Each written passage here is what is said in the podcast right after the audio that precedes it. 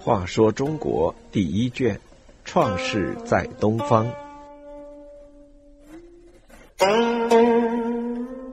二十四，汤谷和扶桑。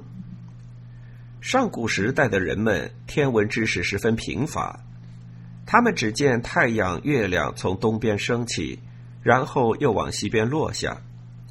但是太阳、月亮是从东方什么地方冒出来的，又落到西边什么地方去呢？太阳、月亮在大自然中一共有几个？它们是如何生成的？对于这些，他们完全无知。有人站在海滩上，眼看着太阳从遥远的东方冉冉升起，突发奇想，形成了汤谷和扶桑的神话故事。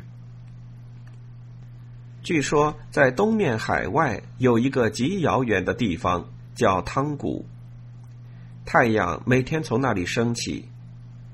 在汤谷的中心有一个大的水池叫咸池，是太阳每天洗澡的地方。在咸池的旁边有一棵大树叫扶桑，扶桑树高八十丈，有巨大的桑叶，叶长一丈，宽六七尺。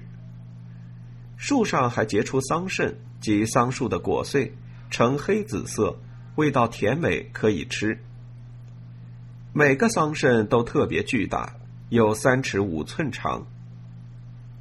树上还有一种大蚕，吃了桑叶在树上做茧，每个茧长三尺。搔这种大茧一个可得丝一斤。这棵桑树长得如此高大，时有仙人扶持，故名扶桑。仙人爱食桑树上的葚，时时桑树会放出金光。扶桑旁的太阳其实有十个，九个在汤谷的咸池中沐浴，一个升上扶桑枝头，慢慢的再升上天空，所以我们只能看见十个太阳中的一个。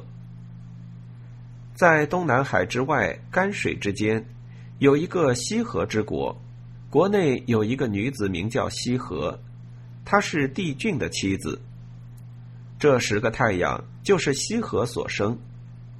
西河每天要到干渊为这十个太阳洗澡，称为浴日。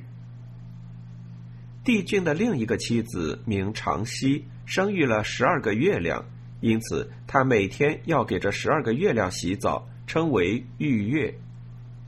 这十二个月亮也只有一个升上天空，其余十一个都在水中沐浴。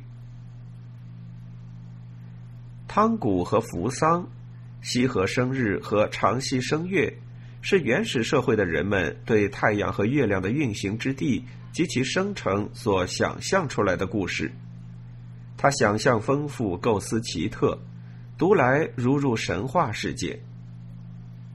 扶桑后来成了东海之外一个极美丽的神奇变幻的地方，至今有人称东方岛国日本为扶桑，它的来源就是这个传说。